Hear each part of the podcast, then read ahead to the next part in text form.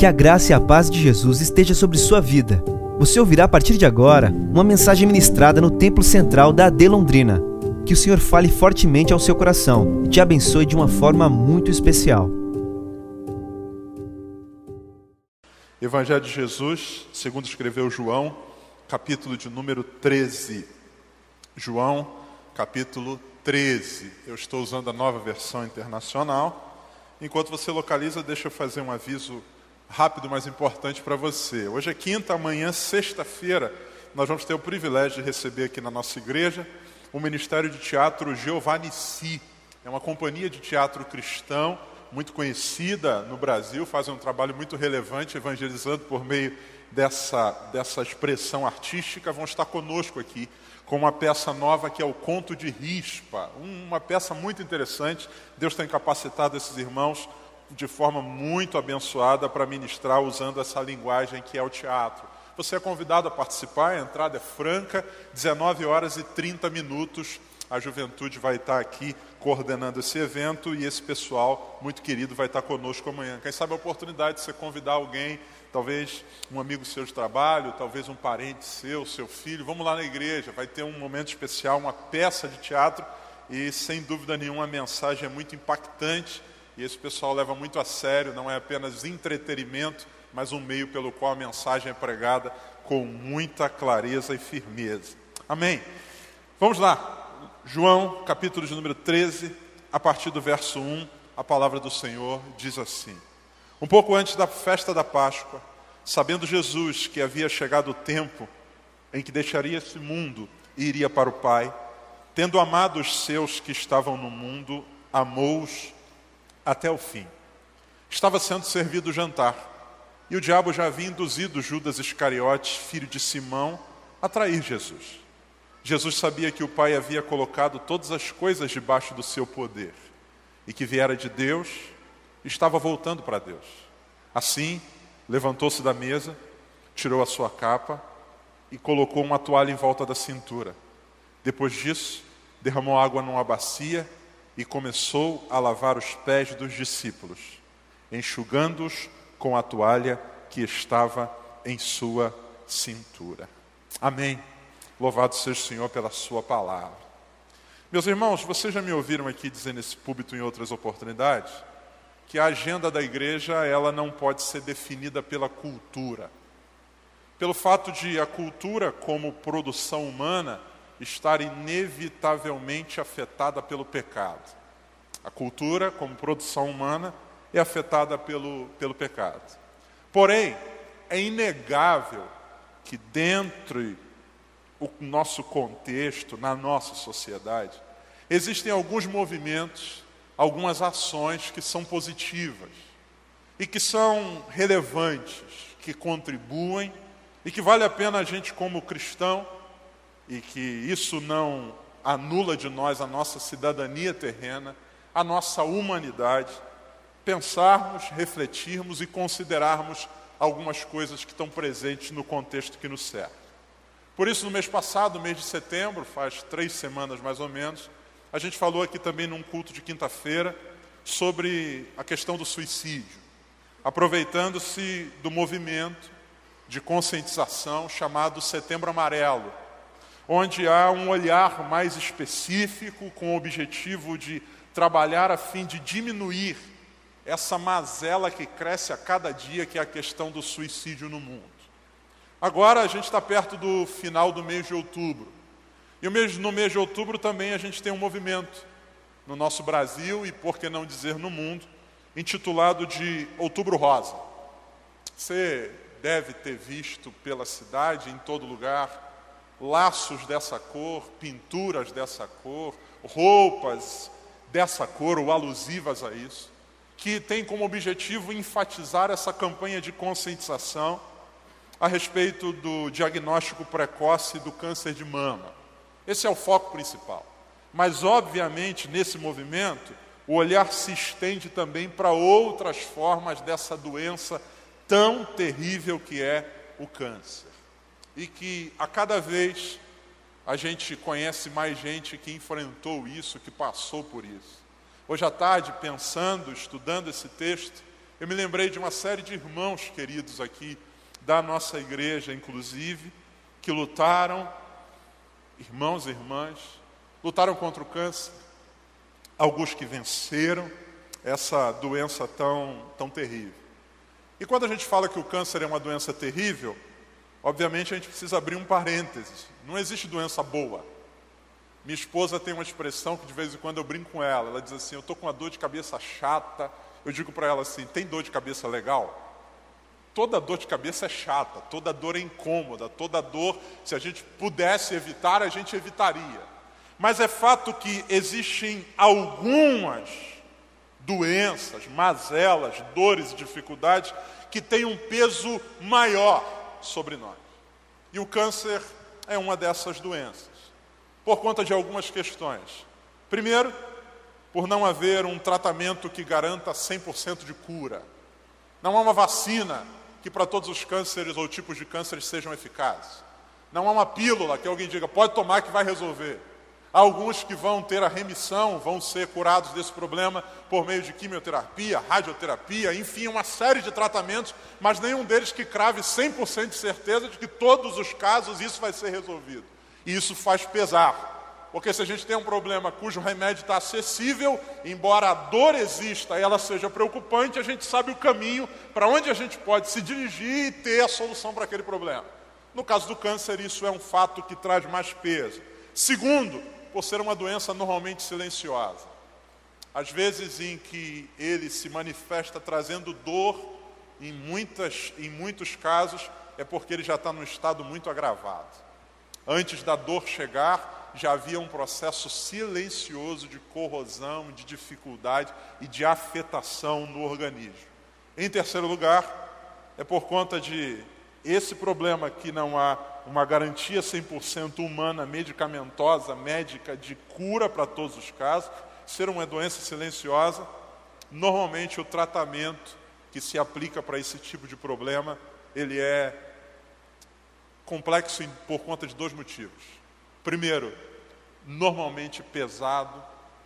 Ah, o relato de quem sai de um processo de quimioterapia normalmente é a sensação de estar morrendo um pouco enquanto se sabe que está se buscando viver mais um pouco. Debilitação, peso e uma outra situação.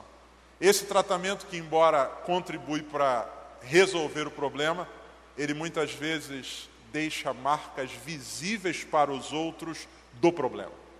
Existem enfermidades, por exemplo, que, mesmo em tratamento, a gente consegue, em grande parte dos casos, ocultá-la. Ninguém sabe que a gente está passando por aquele problema, ninguém sabe que a gente está lidando com aquela enfermidade, ninguém sabe que a gente está enfrentando aquela batalha. Às vezes isso fica restrito ao ambiente da família. No caso, por exemplo, de quem luta com o câncer, muitas vezes o resultado, ou melhor dizendo, o efeito colateral do processo de busca pela cura é gerar marcas visíveis, como por exemplo a queda de cabelo. Quantas irmãs, quantas mulheres, quantas pessoas queridas passaram por esse processo de ver os cabelos todos se perdendo e além de administrar a dor que eu tenho dentro dessa enfermidade, ainda ter que lidar com os olhares surpresos de quem está ao redor. E ao se aproximar de alguém, ter que recontar essa história. O que, que houve? Então, eu estou passando por um processo assim, assim, assim. E por mais que o lenço seja bonito e por mais que alguns até coloquem a peruca, é, há uma marca ali que muitas vezes traz peso e, e dor. Pois muito bem, o que a gente normalmente ouve de irmãos nossos, pessoas queridas, próximas, familiares, que lutam contra essa realidade do câncer, é de que o diagnóstico por si só, ele já muda a vida. Ouvir essa palavra, da boca de um médico, ler essa palavra, esse termo, num exame, já causa um impacto absurdo. A sensação normalmente é uma sensação de morte. Dificilmente alguém vai dizer, não, o primeiro impacto o médico falou, você está com câncer, eu abri um sorriso e disse, vou vencer. Normalmente a sensação é, acabou. Tenho diante de mim um diagnóstico de morte. Isso não ocorre só com quem não conhece a Deus. Isso também visita, inclusive, irmãos e pessoas queridas nossas. E por que, que eu estou dizendo tudo isso? porque eu quero convidar você para a gente olhar para esse texto de João, capítulo de número 13. Esse texto, ele narra para nós uma parte da história do Senhor Jesus, um evento marcante no seu ministério, que nós conhecemos como a última ceia, ou a última Páscoa. Um momento em que Jesus está num determinado lugar para fazer uma refeição com os seus discípulos. Essa refeição que ele disse que desejou ansiosamente, porque não é uma refeição qualquer, ele institui ali um memorial para a sua igreja, de sua morte, mas que também apontava para a sua vida e triunfo. Aquilo que a gente repete aqui na nossa igreja, na nossa configuração, todo segundo domingo do mês, quando tomamos o pão e tomamos o cálice, nos lembramos desse dia em que Cristo está com os discípulos, anunciando o que está por vir, o que está ou o que viria a seguir e o impacto e a mudança que isso realizaria. O que isso tem a ver com tudo isso que eu disse. Vamos olhar João 13, versículo de número 1. O texto diz assim: Um pouco antes da festa da Páscoa, sabendo Jesus que havia chegado o tempo em que deixaria esse mundo e iria para o Pai, tendo amado os seus que estavam no mundo, amou-os até o fim. De maneira muito sutil, mas muito clara, esse texto diz para nós que Jesus tem uma consciência muito clara. O texto diz: sabendo Jesus que havia chegado o tempo em que deixaria esse mundo e iria para o Pai. Essa expressão, ela significa que Jesus, sabendo que morreria, o que há diante de Jesus é uma certeza a respeito da sua morte. O que há diante de Jesus é a certeza. O texto diz que ele sabe que o dia da sua partida está próximo e que ele vai para o Pai. Ele já havia anunciado isso aos discípulos: Eu vou morrer. Pela via da crucificação, ele disse que seria entregue na mão de malfeitores e que isso fazia parte do plano eterno de Deus. Então Jesus tem a consciência da certeza da morte. Segundo, Jesus tem a consciência da proximidade da morte. Uma coisa é ter certeza, outra coisa é a noção de proximidade. Sei que vou morrer. Outra coisa é o texto diz que estava perto. Próximo tempo. Essa é a última semana. Esses são os últimos dias. Logo após, os eventos que se darão a seguir é Cristo sendo preso, é Cristo sendo chicoteado, Cristo sendo tratado de forma terrível na mão dos romanos, sua morte e, obviamente, sua ressurreição gloriosa ao terceiro dia. Mas antes da ressurreição, há o processo de que a gente chama de paixão, de dor e de morte de Cristo Jesus. Então, ele tem a certeza, ele tem a noção clara da proximidade e no caso dele, ele tem a noção clara da inevitabilidade.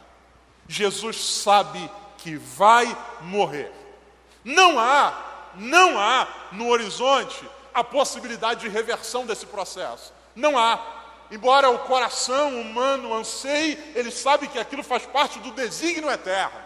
Então não é alguma coisa que ele poderia dizer, olha, vamos fazer um esquema aqui para isso não acontecer. Pode ser que aconteça ou pode ser que não, acontecer, não aconteça, ao ponto de quando os discípulos tentam repreendê-lo, ele diz que quem está falando por meio de vocês é Satanás. Porque o plano eterno do Pai, ele está traçado para que neste momento, Jesus diz: ninguém toma a minha vida, eu a dou, eu sei que chegou a hora de morrer, de ser entregue. No caso dele, há certeza, proximidade inevitabilidade. Então preste muita atenção. Cristo para nós é um modelo de como a gente lida com essa realidade de diagnósticos ou de cenários complexos. Porque ele não é um ser, um ser desconexo de um corpo, muito pelo contrário. A Bíblia diz que ele se fez carne. A Bíblia diz que ele se angustia. Nesse capítulo de número 13, a gente vai ler a Bíblia dizendo que ele se perturbou no seu espírito. A gente vai ler que ele sua grandes gotas de sangue. A gente vai ler que ele ora pedindo ao Pai que, se fosse possível, passasse o cálice. Jesus tem diante de si a realidade da morte muito próxima. Essa que talvez seja a realidade de alguém que está aqui hoje, ou que está me ouvindo em casa pela internet, que tenha um diagnóstico. Talvez de uma doença como o câncer ou de outra, onde o cenário que se desenha na sua cabeça, se não houver alguma mudança, é de morte. E como é que a gente faz quando diante de nós está esse cenário? Cristo nos ensina. Porque o Filho de Deus, em carne, ele diz: O meu tempo está perto, a morte está ali, ela está próxima, ela é real, ela não tem, no caso de Jesus, como ser evitada, não há tratamento para isso, mas a postura de Jesus nos ensina. E essa palavra, eu peço a Deus, o Senhor trouxe isso muito forte na tarde de hoje ao meu coração, que ela seja bálsamo para você, que talvez esteja enfrentando uma realidade como essa, sua ou de um parente seu. Talvez você tenha diante de si um diagnóstico de morte. E pastor, o que fazer? Como fazer? De que maneira se comportar? Como lidar com isso? Porque é tenso, é sério, é pesado, é como se tivesse um cronômetro rodando e a qualquer momento isso pode zerar. O que fazer? O Filho de Deus em carne tem uma noção clara de que a morte está perto. E a sua postura nos ensina muito. Primeira coisa que Jesus nos ensina: sabendo que a morte está perto, ela é inevitável, ela é certeira. A palavra de Deus diz assim: sabendo Jesus que havia chegado o tempo em que deixaria esse mundo e iria para o Pai. Diga comigo, tendo amado os seus que estavam no mundo, amou-os. Até quando, gente? Até o fim. A primeira coisa que Cristo nos ensina é que a melhor resposta diante de um cenário de morte é amar. Amar. Sabendo que os seus dias estavam perto sabendo que estava perto de morrer, sabendo que os seus dias terminariam, sabendo que estava perto de concluir o propósito e que isso envolveria morte, envolveria dor, envolveria sangue, envolveria sofrimento, a Bíblia diz: sabendo disso, Jesus se trancou num quarto e disse: Eu não quero ver ninguém. Sabendo disso, Jesus começou a xingar. Sabendo disso, Jesus entrou num processo depressivo, dizendo: A minha vida não tem mais jeito. Não! Sabendo que a morte estava perto. A Bíblia diz que ele resolve fazer uma coisa, e a coisa é amar até o fim. Amor. Amor. Amado, em nome de Jesus, eu não posso escolher como eu terminarei, mas eu posso escolher o que vou fazer até terminar. Eu não posso escolher como é que eu vou terminar, eu não consigo escolher isso. Eu não sei como, mas eu posso escolher o que eu vou fazer até terminar. Eu não sei quantos dias tenho de vida, eu não sei se a quimioterapia vai funcionar, eu não sei se o medicamento vai dar certo, mas enquanto o fim não chega, uma coisa eu posso fazer: amar até o fim. E é isso que Jesus faz. A Bíblia diz que ele ama os seus discípulos, os que estavam com ele, os que estavam no mundo até o fim. E é muito interessante porque a Bíblia diz que ele vai para o Pai. Ou seja, o que espera Jesus após isso é uma ida para uma dimensão espiritual. Mas a Bíblia não diz que ele amou os anjos. A Bíblia não diz que ele amou os arcanjos. A Bíblia diz que ele amou os seus que estavam no mundo. Ou seja, enquanto eu não vou para as mansões celestiais, eu vou amar as pessoas que estão ao meu redor. Decidiu amar e fez isso até o fim. Eu não posso permitir que, em meio a um processo de luta, de dor, com uma enfermidade, com qualquer que seja o cenário, as minhas energias sejam consumidas com outra coisa que não seja o amor. A gente vai precisar de energia para lutar contra os embates da vida. E muitas vezes a gente vai permitindo que essa energia seja consumida com coisas que não valem a pena. Quanta gente que, diante de um cenário complicado, caótico, desafiador, se apega ou permite que suas energias sejam drenadas, por exemplo, por mágoas. Meu corpo está sendo corroído por uma enfermidade e meu coração está sendo corroído por mágoas revolta, inclusive ou em muitas vezes contra o próprio Deus. Por que, que eu estou passando por isso? Eu não mereço viver isso. Deus tem que me explicar alguma coisa. Eu não vou mais na igreja. Você está não permitindo que esse processo caminhe por uma via que seja minimamente boa. Você está piorando as coisas. O texto diz que ele amou até o fim mágoas, rancores depois de tudo que eu fiz para Deus, olha a situação que eu estou. Depois de tão fiel que eu fui, olha o que Deus permite que eu passe. É a lógica da mulher de Jó. Abandona o teu Deus e morre, você continua íntegro depois de tudo. A resposta de Jó é: o meu coração, as minhas energias não vão ser gastas com isso. Eu sei em quem eu tenho crido, e vou me concentrar nisso. Eu vou me voltar para isso. Rancor, mágoa, amargura, Quanta gente que nesse processo de dor, ao invés de aproveitar para ressignificar a vida, vive num loop constante de passado, e aí a dor do seu corpo se soma à dor da sua alma, e cada vez sem perceber você está piorando mais, você está morrendo antes da morte chegar. Talvez a sua vida, na perspectiva biológica, vai durar 10 anos, mas você está acelerando esse processo de morte por conta dessa doença de alma. Eu não tenho como arrancar sozinho de mim a célula cancerígena, mas eu posso cuidar do meu coração. A Bíblia diz sobre tudo que se deve guardar, guarda o teu coração, porque é dele que procedem as saídas da vida. Eu posso estar numa cama definhando, mas vivo, ao mesmo tempo que eu posso estar de pé andando, mas morto. O meu coração é que de onde sai a vida de verdade. Nós não fomos chamados para sobreviver, nós fomos chamados para viver. Jesus disse: Eu vim para que vocês tenham vida, e Ele não disse vida longa, Ele disse vida com abundância. Dez anos de vida, mas vida na vida, vivendo com intensidade, vivendo com profundidade, irmão, em nome de Jesus. Em nome de Jesus, a Bíblia nos ensina, sabendo ele que a morte estava perto, amou, amou até o fim, amou até o fim. Nós não temos controle sobre quando a vida está terminar, vai terminar, mas eu posso, em nome de Jesus, decidir o que eu vou fazer até o final da vida. E Cristo nos ensina que a melhor alternativa é amar. E no caso de Jesus é complicado, hein? Porque ele diz que ele vai ser traído. Ele sabe quem é o traidor. E ainda assim, amou até o fim. Porque o importante não é o que o outro vai fazer comigo, o importante é o que eu vou decidir fazer comigo. Eu não tenho controle sobre o que essa enfermidade está fazendo comigo, mas eu tenho controle sobre aquilo que eu vou fazer em Deus. Eu quero amar. A Bíblia diz que o amor cobre uma multidão de pecados. Sabe por quê? Porque tudo passa. Mas a Bíblia diz que existem três coisas que permanecem: fé, esperança e amor. E desses três, o maior é o amor. Então, em nome de Jesus, para você que está hoje aqui ou que está me ouvindo pela internet, pastor, o senhor não sabe a luta que eu estou passando, pastor, meu diagnóstico é de morte, o meu cenário é incerto, eu já fui inclusive desenganado pelos médicos. Você está vivo ainda? Aproveite como Jesus para amar de maneira profunda. Ame, liberte-se dos rancores, liberte-se das mágoas.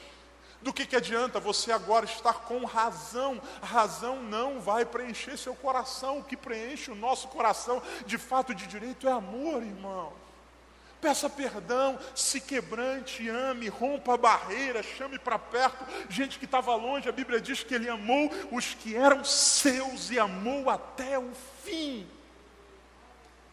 Não coloque a vida num mute, num stand-by esperando a morte chegar, enquanto a vida, Deus nos chama a desfrutá-la de forma plena.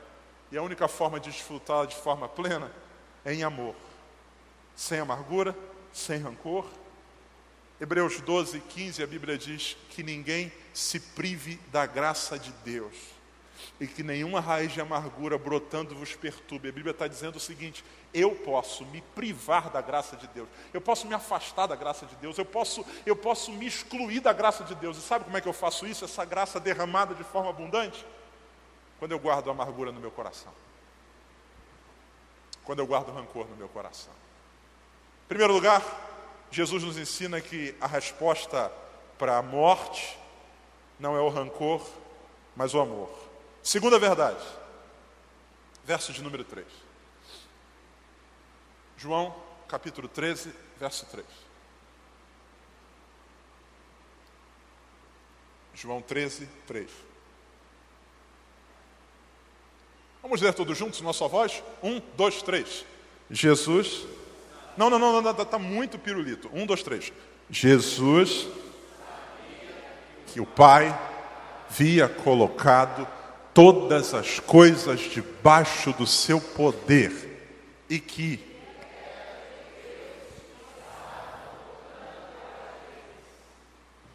Segunda verdade, independente do veículo, eu sei a minha origem e o meu destino.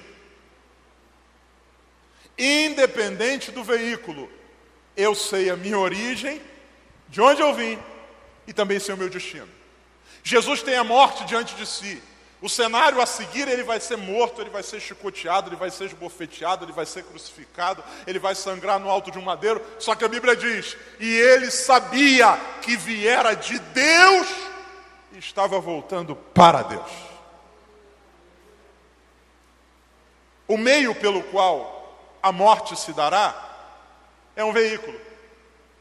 O importante não é o veículo, o importante é o trajeto. Eu posso ter uma Ferrari zero indo para um lugar errado.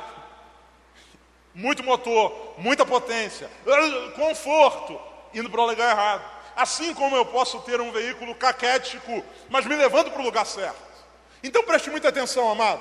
O que acontece muitas vezes conosco é que diante dos cenários adversos que nós temos, nós nos impressionamos com o veículo.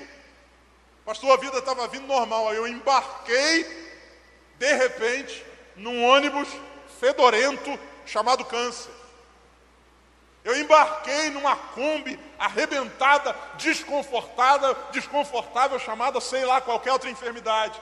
Pastor, eu agora estou num barco chamado leucemia, afundando. E nesse processo a gente passa muitas vezes a questionar Deus. Como é que Deus permitiu que eu estivesse aqui? E quantas vezes achamos que nossa vida está à deriva? O que a Bíblia diz é que Jesus, sabendo que a morte está perto, ele tem uma consciência. A consciência é: eu sei de onde eu vim.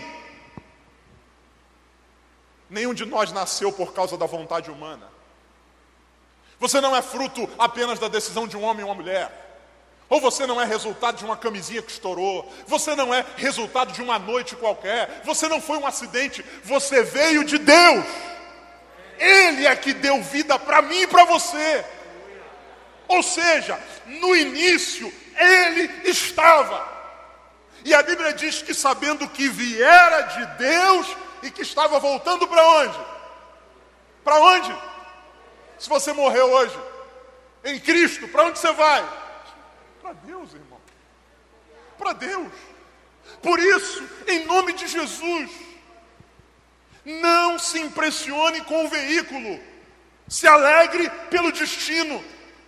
É o que Paulo vai dizer: em todas as coisas somos mais do que vencedores. Por quê? O importante não é o que a gente passa aqui, o importante é que a gente sabe para onde vai. A coroa da justiça me está guardada. Eu vim de Deus, vou para Deus, logo, Deus não me abandonou aqui no meio desse processo, não. Os olhos do Senhor estão sobre você, meu irmão. Os olhos do Senhor estão sobre você, minha irmã. Talvez o tratamento não dê certo, mas para um cristão já deu certo. Sabe por quê? A Bíblia diz que o viver é Cristo e o morrer é lucro. Eu vim de Deus e volto para Deus. Eu sei onde é que tudo termina. E para falar a verdade, não termina. Não termina. Porque a Bíblia diz que se nós esperarmos em Cristo somente nessa vida, nós somos os mais miseráveis de todos os homens. Por isso, meu amado, enche o seu coração dessa certeza. Talvez você esteja em crise, Deus me abandonou, eu não sei o que vai ser de mim. De fato, você talvez não saiba o que vai ser do seu corpo, você não sabe o que vai ser do diagnóstico, você não sabe o que vai ser do tratamento, mas de uma coisa você pode ter certeza: saiba do que vai ser da sua alma. Se você está com Cristo, você volta para Ele em nome de Jesus. Em terceiro lugar, primeiro, a resposta para a morte não é o rancor, mas o amor.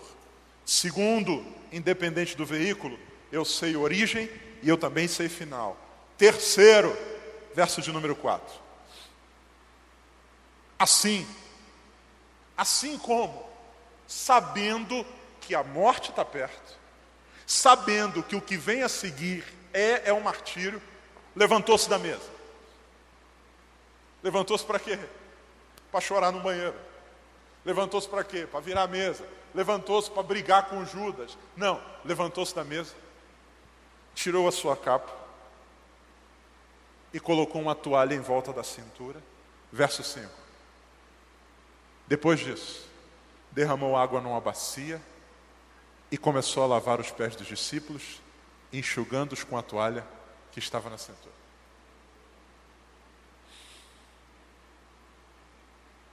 Se você não sabe quanto tempo tem, aproveite o tempo que tem para servir sem reservas. A morte está perto? Sim. O que você faria nos últimos minutos de vida? Talvez a gente quereria ser servido, já que eu vou morrer mesmo, não vou fazer mais nada para ninguém. Se exploda o mundo, não vou trabalhar, vou morrer mesmo. A Bíblia diz que Cristo faz o contrário, sabendo que os dias estavam perto, ele se levanta. Porque ama, porque entendeu o propósito, porque sabe que está aqui para cumprir uma missão, sem reservas. Ele faz o serviço do escravo mais inferior da casa. Quem lavava o pé? O escravo mais, mais, mais, ou menos, menos, menos, menos de todos. Ele pega uma bacia e uma toalha. Posso lavar o seu pé? Pedro fica indignado. Como é que o senhor está fazendo isso? Pedro, Pedro, sem frescura, Pedro. Pedro, sem frescura. Pedro, eu não quero acumular títulos, eu quero deixar um legado. E o legado que eu quero deixar para vocês é de que até o fim eu amei e porque amei, servi, sem frescura. Sem frescura. Sua saúde ainda lhe permite, você ainda tem forças? Sirva, meu irmão. Sirva. Por que você está adiando? Ah, pastor, eu não sei quanto tempo eu tenho de vida. Meu irmão, que a gente termine os nossos dias servindo. Servindo. Arregaça as mangas. Não deixe a vida prostrar você. Não deixe essa enfermidade capturar de você, roubar de você sua missão. Essa enfermidade pode limitar você, mas não pode roubar você do propósito eterno de Deus para a sua vida. Se levante em nome de Jesus, diga até o último dia eu vou servir. O que, que tem? É uma toalha? Eu, então eu quero uma toalha. Eu quero. Eu me lembro de uma querida irmã, já falei dela aqui na igreja algumas vezes, irmã Geni, uma senhora que eu conheci no Rio de Janeiro, muito querida. Essa irmã é uma evangelista. Essa querida irmã enfrentou um processo de uma doença degenerativa muito séria. Em uma das oportunidades que eu fui visitá-la, ela estava só a pele e o osso em cima de uma cama. Você vai visitar já pensando, meu Deus, o que, que eu vou falar quando eu chegar lá? O que, que eu vou dizer quando eu chegar lá? Entramos no quarto, irmã Geni, só a pele e o osso em cima da cama. Ela forçou, levantou um pouquinho a cabeça e disse: Quem está aí? Os irmãos da igreja, está aqui o Jodson e tal. E ela começou a conversar e falar: Eu tô, estou tô feliz com meu Jesus e tal. E fomos conversando, conversando. Daqui a pouco ela falou assim: Meus irmãos, eu quero orar por vocês. Não, não, não, não espera aí. É, nós que viemos orar pela senhora. Não, eu quero orar por você. Meu filho, vem cá. Não podia levantar da cama. Fica aqui embaixo da minha mão. Aí eu me coloquei, aquela mãozinha raquítica, ela botou em cima da cabeça e disse: Deus me levantou como intercessora. Sabe como é que eu quero terminar os meus dias? Servindo, irmão. Eu não quero morrer antes da morte chegar. Eu não quero jogar fora o propósito de Deus para mim. A Bíblia diz: faze tudo conforme todas as tuas forças, porque para onde você vai não tem mais ministério, não tem mais o que fazer. Mas enquanto está aqui, cumpre com excelência o teu ministério. É para servir, então sirva, irmão. Não desperdice oportunidade, não. A Bíblia diz que ele pega uma bacia e está todo mundo dizendo: ele vai fazer isso. Meu Deus, ele vai, vou, vou, vou. Porque a consciência da morte pode nos paralisar ou ela pode nos fazer entender que se há um relógio correndo, eu quero aproveitar cada minuto para a glória de Deus. O que está diante de você? O que, que você está adiando? O que, que você está travando aí na sua vida? Pastor, mas agora que eu estou com essa enfermidade, pastor, eu não sei se eu começo o curso ou não. Começa, irmão. Começa. Vai estudar, meu irmão. Pastor, mas eu não sei se eu termino. Meu irmão, conhecimento é válido. Se você fizer uma aula e morrer, valeu, aquela aula valeu. Pastor, eu não sei, Deus tem um ministério comigo. Pastor, eu não sei o que, é que eu faço, não sei se eu. Começa, meu irmão. Vai em nome de Jesus, porque pode ser que você se surpreenda. Pode ser que enquanto você está servindo, Deus vá renovando suas forças. E mesmo que o tempo não seja longo, a Bíblia diz que o nosso trabalho não é vão no Senhor. Então, em nome de Jesus, Se levanta. O que suas forças permitem, faça para a glória de Deus. Em quarto lugar, capítulo 14, versículo de número 10. É a mesma história. Jesus vai falando com os discípulos, dialogando com eles. Começa o capítulo 14, verso 10. Diz assim: Você não crê que eu estou no Pai e que o Pai está em mim?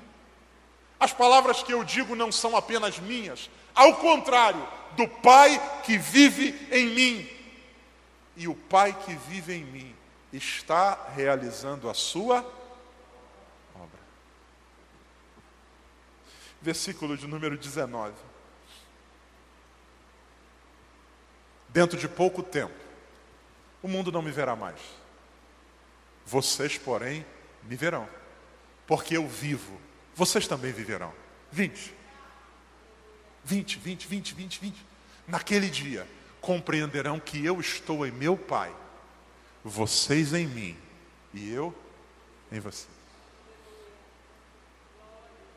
Durante esse processo de dor aguda, não se esqueça que você tem a companhia de Deus. O Pai está em mim, eu nele. A morte está perto, serei abandonado por um traidor, desprezado pelos discípulos, julgado pelo povo, crucificado pelos líderes, açoitado pelos romanos, mas o Pai está em mim. E o Pai está realizando a sua obra. E ele diz: com vocês é igual. Vocês compreenderão que eu estou no Pai, vocês em mim e eu em vocês. a gente não está só. Num quarto de UTI, onde muita gente viveu esse trauma, essa luta agora nesse período de Covid, isolado, sem acesso, ninguém entra. Deus entra. Na verdade, Ele esteve junto todo o tempo. Estou convosco todos os dias até a consumação do céu. Você não foi abandonado por Deus. Deus não virou as costas para você e por isso você está doente. A Bíblia diz que o Espírito nos ajuda na nossa fraqueza. A palavra de Deus diz que Paulo, enfrentando um processo amargo de dor, sofrimento, humilhação, ele ora três vezes dizendo: Deus, tire isso de mim. Na cabeça de Paulo, se Deus é bom, se Deus existe, Deus me ama, ele vai tirar. Aí Deus aparece para ele e diz assim: Paulo, vou te ensinar um negócio. Vou ensinar uma coisa para você. Paulo, eu sou todo poderoso. O meu poder ele é ilimitado. E algumas vezes eu manifesto o meu poder tirando espinhos. Mas no seu caso eu vou fazer diferente. No seu caso, eu vou derramar você sobre você graça, que vai te fazer caminhar apesar desse espinho. O meu poder se aperfeiçoa na tua fraqueza e a minha graça te basta. Paulo diz: por causa disso, eu me gloriarei nas aflições. O que ele está dizendo ao olhar para a minha dor, ao olhar para aquilo que me faz sofrer, eu percebo uma coisa: eu, apesar de tudo, só estou de pé por causa da graça. Há um Deus comigo durante todo esse processo. E eu termino convidando você para ler João 14, verso de número 12. Em primeiro lugar, a resposta para a morte perto não é o rancor, mas o amor. Em segundo lugar, independente da forma com que as coisas vão acontecer, a gente sabe de onde veio e para onde vai. Em terceiro lugar, aproveite seu tempo para servir sem reservas. Em quarto lugar, tenha companhia ou certeza da companhia de Deus. E em quinto lugar, não perca a fé. Na casa de meu pai, não, João 14, verso 12. 12. Olha o que, que esse texto diz. 12. 14, 12. Digo a verdade. Aquele que crê em mim fará também as obras que eu tenho realizado. Fará coisas ainda maiores do que essas, porque eu estou indo para o Pai. Verso 13. Eu farei o que vocês pedirem em meu nome, para que o Pai seja glorificado no Filho. 14. O que vocês pedirem em meu nome, eu o quê? Vamos ficar de pé? Não perca a fé. Continue clamando por cura. Nós cremos num Deus que cura.